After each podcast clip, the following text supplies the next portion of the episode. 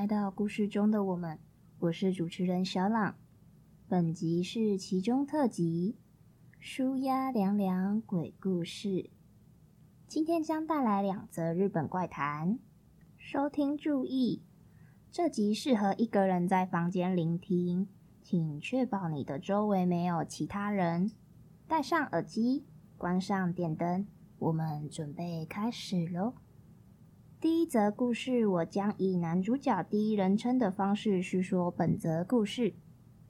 八尺大人，父亲的老家是在离家里不到两小时车程的位置。虽然是农家，但我很喜欢那里的气氛。高中时就会骑脚踏车去，所以不管是暑假还是寒假，我都常常一个人跑过去玩。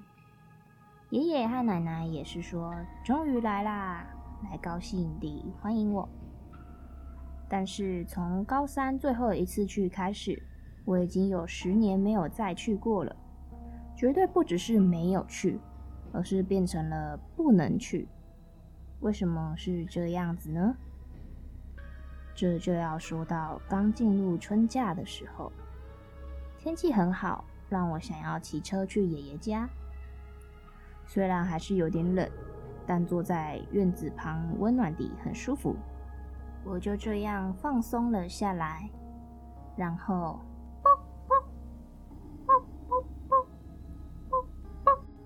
听到了奇怪的声音，不是机械发出的声音，感觉像是人发出的声音。在我这样想的时候，院子的围墙上看到了一顶帽子。但那帽子并不是摆在围墙上的，像是有人正在戴着它，沿着围墙前进。在那里看到了一个女人，帽子就戴在那女人头上。女人穿着白色的连身裙，但是围墙大概有两公尺高，能从那围墙露出头的，到底是多高的女人啊？在我惊讶的时候，那女人继续移动出入我的视野，帽子也消失了。不知道何时，啵啵啵的声音也消失了。那时候，我只认为是本来就很高的女人穿着超厚底的鞋子，或是穿高跟鞋的女装男而已。在这之后，到客厅喝茶时，和爷爷奶奶谈到了刚刚的事情。哎，爷爷奶奶，我刚刚看到了好高的女人，好像是女装男的样子。这样说得到的回应也只有。嘿呀！我又接着说，他的身高超出了围墙，诶，而且他戴着帽子，发出了啵啵啵的怪声。讲到这里，两个人的动作停止了，不是十分突然地停止。接着，爷爷表情看起来像发怒般的问：“你是什么时候看到的？在哪里看到的？是怎样比围墙高？”我在爷爷的气势下回答了问题后，爷爷突然沉默地走向走廊的电话。应该是要给谁打电话吧？因为纸门被拉上，不知道是在说什么。而奶奶看起来像失神般地在发抖。爷爷打完电话后回到客厅说：“今天你就给我住下来，不是变成不能让你回去了。”这时我感觉好像发生了不得了的坏事，可是不管怎么想都想不通啊。那个女人并不是我想要去看的，是她自己在那个地方出现的。然后爷爷吩咐奶奶：“后面拜托你了，我先去接 K 桑过来。”留下这话，爷爷就开着小卡车出门了。我小心地向奶奶问：“到底是发生什么事？”奶奶声音发抖着说：“你好像被八尺大人盯上了，爷爷会做些什什么的，所以你不用担心。”虽然奶奶在安慰我，但她藏不住的恐惧。还是让我开始感到有点害怕。在爷爷回来前，奶奶开始慢慢地向我说这个故事。在这附近存在一个叫做八尺大人的灾厄。八尺的外表是一个高大的女人，和名字一样，身高有八尺，会发出像男生般的“啵啵啵啵”的奇怪笑声。有的人看到的是穿着丧服的女人。有的人看到的是袖口长于双手的老婆婆，或是穿着年轻服饰的老人等各式各样不同的面貌，但共通点都是异常身高的女性和发出恶心的笑声。以前有个传闻，八尺是跟着旅人平移而来，在这个地区被地藏封住，而没有移动出去。被八尺盯上的话，数天之内就会被杀掉。最后的八尺大人被害者是出现在约十五年前。虽然这些是我后来才听说，八尺大人不知道为何无法移动的理由，不只是他被地藏封住，是在村子边界有在祭祀地藏的样子。为了防范八尺大人的移动，在村子边界东西南北共设有四个地方的地藏。为何会让这东西留在村子里？似乎是和周边村子达成协议的样子，例如水利的优先权之类的。过了十年都没有出现过八尺大人的被害者，以前的人大概会觉得定下很好的协定吧。但现在我听到这样的事情，感觉毫无真感，这是一定的吧？在这时候，爷爷带着一个老婆婆回来了。这位老婆婆就是爷爷刚刚说要找的 K 桑吧？K 桑对我说：“现在变成辛苦的事了，现在你就拿着这个。”他给我了一个护身符。之后，K 桑和爷爷一起到二楼去，再准备些什么。奶奶就这样一直和我在一起。我去上厕所时也跟着，也不让我把门关起来。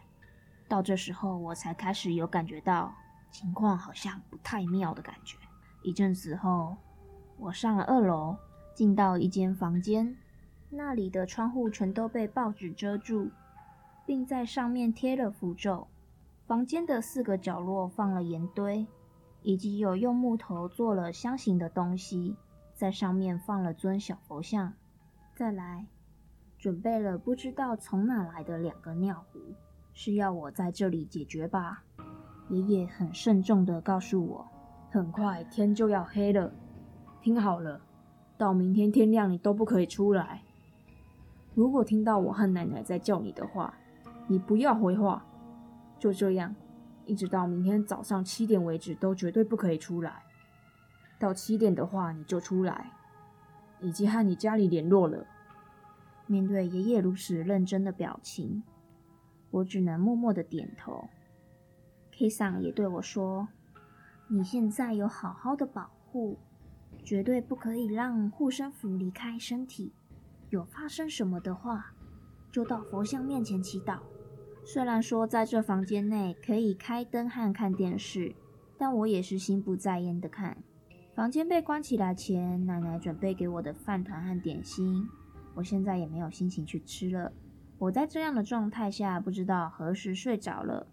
醒来的时候，看到电视在播深夜的节目，确认手表是过了午夜一点钟。正当我想着怎么在这么讨厌的时间醒来时，听到了窗户玻璃传来“叩叩”的声响，不是小石头撞到玻璃的声响，我觉得是像是在用手敲的声响。当下没有办法判断是风的关系才有这样的声响。还是真的是有人在敲，我只能全力让自己相信这声音一定是风造成的。冷静一点后，喝了一口茶，果然是很恐怖，就把电视的声音转到最大，强迫自己看。在那时候，突然听到爷爷的声音说：“喂，没关系嘛，害怕的话就别逞强了。”我没多想，就往门靠近。但立刻想起爷爷之前跟我说的，没多久那声音又出现了。他说：“怎么了呢？来这里没关系哦。”尽管那和爷爷的声音十分相似，但那个并不是爷爷的声音。虽然不知道为什么会这样，注意到的时候全身起了鸡皮疙瘩，眼睛一瞥，看到角落的盐堆从上面开始变成黑色的。我急忙向佛像前坐去，紧握护身符，开始努力祈祷，请救救我！在这时候，听到了这个声音，玻璃也发出了咚咚的声响。虽然知道他的身高没有高到二楼来，但他从楼下伸手过来敲窗户的样子，不可避免地出现在我的脑海中。现在能做的事情，只有向佛像祈祷而已。感觉夜晚漫长得无法结束。到了早上，开了一整夜的电视传来了晨间新闻的声音，画面角落显示的时间是七点十三分。敲玻璃的声响与那个啵啵啵的声音，在我没注意到的时候停止了。看来我是睡着而失去了意识。盐堆变得更黑了，以防万一，我看了自己的手表，也是差不多的时间。我恐惧地打开了门，见到很担心的爷爷和 Kisa。奶奶流着泪说：“太好了，太好了。”到了楼下，父亲也来了。爷爷从外面催促我：“快一点上车。”出了院子，那里有一辆厢型车，以及有几个男人在院子中。厢型车可坐九个人，我坐在正中间的位置，K 桑坐在副驾驶座。院子里的男人全部都进了车子里，全部九人坐满后，将我从八个方向包围起来。坐我右边约五十岁的大叔对我说：“辛苦你啦，虽然你可能会很好奇，但从现在开始闭上眼，低头坐着，因为对我们来说是什么都看不到的。”但是你可以看到，在我说好以前，你都不要张开眼睛哦。然后有爷爷的小卡车领头，接着是我搭的厢型车，后面跟着父亲驾驶的车，成一列出发。车队以非常缓慢的速度前进，时速大概不到二十公里吧。突然间，K 桑小声的念着：“这里就是南关了。”然后开始唱起了佛经，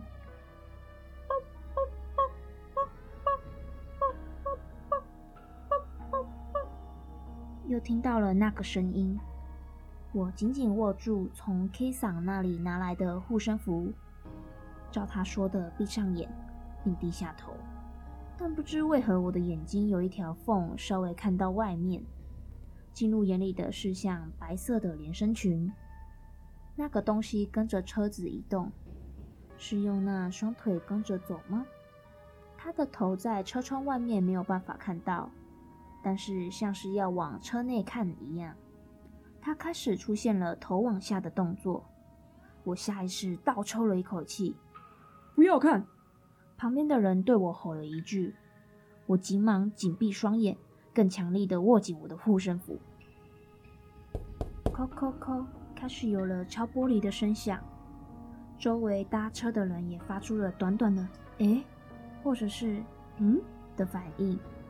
就算是看不到那个，也听不到那个发出“啵啵”的声音，还是能听到那个敲响声吧？K 桑加大力道唱着佛经，终于感觉声响和声音停止的时候，K 桑说出：“漂亮的拔除了。”周围到目前为止都沉默的男人们都放宽心地说：“太好了！”车子开到大路停下，我换到父亲的车子里。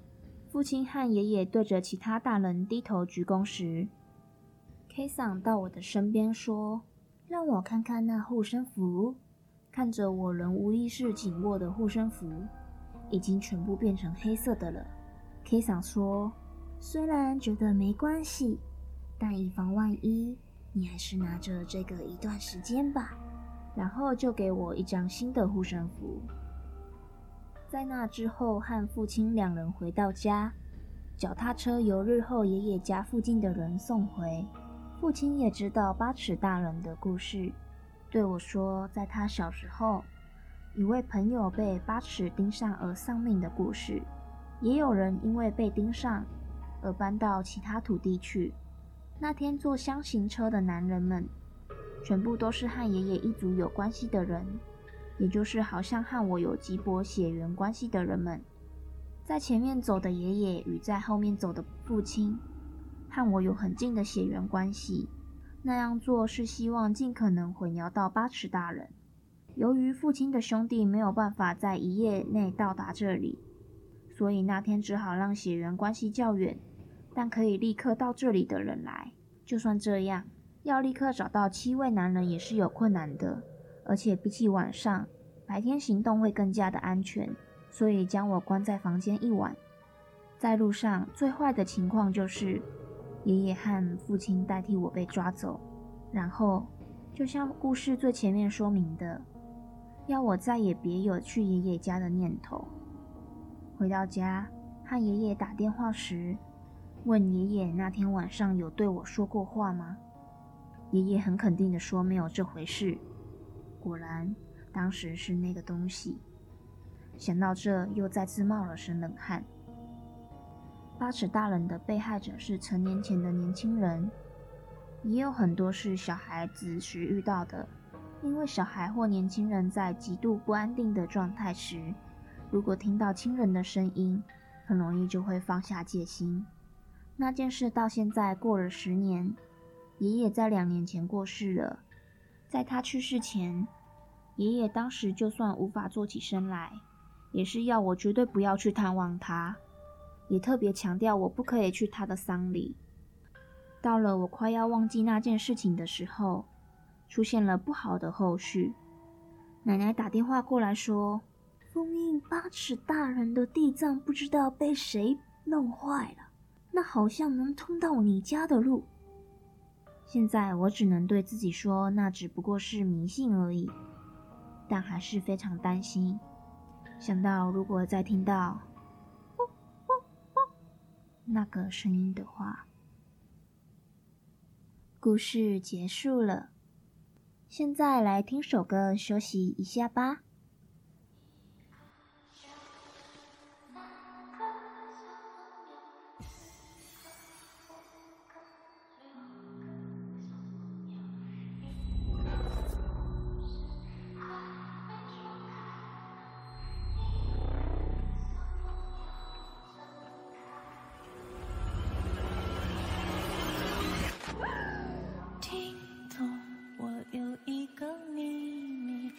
悄悄告诉你，欢迎你来到天堂入口。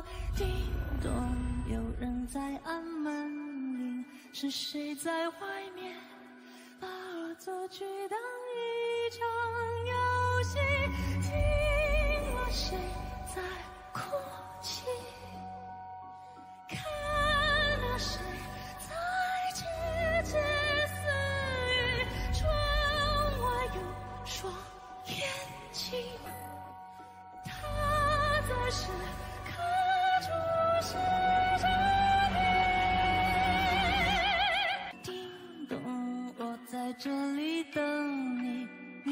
懂我吗是什么原因让你害怕？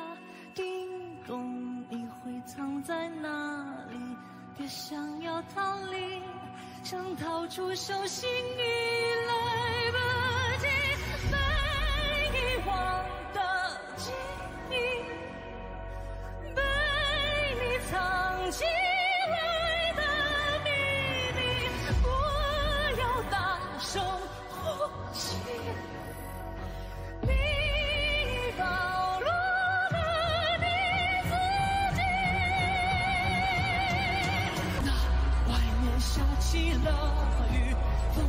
挣扎吧，谎言说多了就会发现，那那是谁在做坏事，假装成幸运，我总会找到你。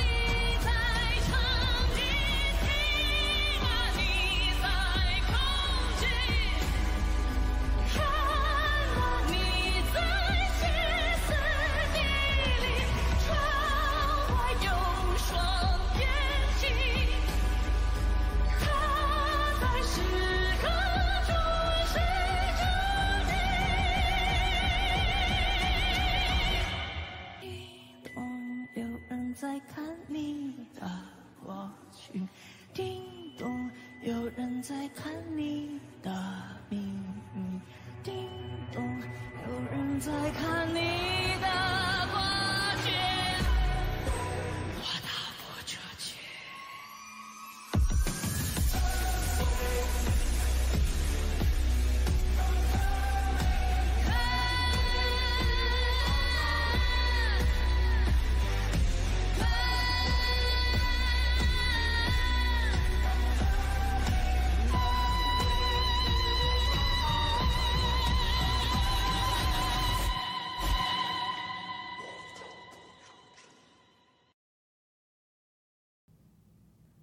再来分享一个短篇怪谈。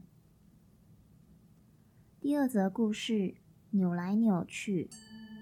这是 A 君小时候去秋田的祖母家发生的神秘事件。当时他跟哥哥正于农田中走动，突然，哥哥被农田的另一头吸引住视线。那里除了农田之外，只有稻草人。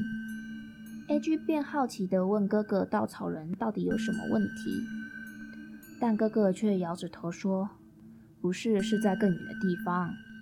”A 君随着哥哥的视线在凝视过去，虽然说不上清楚，但看到远处有一个和人差不多大小的白色物体在扭来扭去。A 君的哥哥马上拿起了望远镜来看，突然他面色苍白，冷汗直冒。A 君不安地问哥哥。发生什么事了？哥哥却说：“你不知道比较好。”然后哥哥跑回了祖母家。A 君好奇地拿起望远镜，也想要望过去时，就被祖父阻止了。祖父得知 A 君没有近看到扭来扭去的白色物体，祖父便安心地哭了起来。回到祖母家后，A 君只见其他家人都在哭，只有哥哥一边露出发狂的笑容，一边在扭来扭去。那个笑容在疯狂中带着一点悲伤。最后，在祖母的提议下，他们把哥哥留在乡下，而 A 君跟家人回到了市区。但在回程的路上，他却不慎看到了那个白色的物体。故事结束了。今天的故事都是出自于 Two Channel 的神秘学超自然现象版上的恐怖故事。知名的怪谈《如月车站》也出自在这个讨论版上。听众有兴趣也可以去搜寻看看《如月车站》的故事哦。虽然这个版上的恐怖故事大多是创作文，但我觉得很多故事其实真的蛮恐怖有趣的。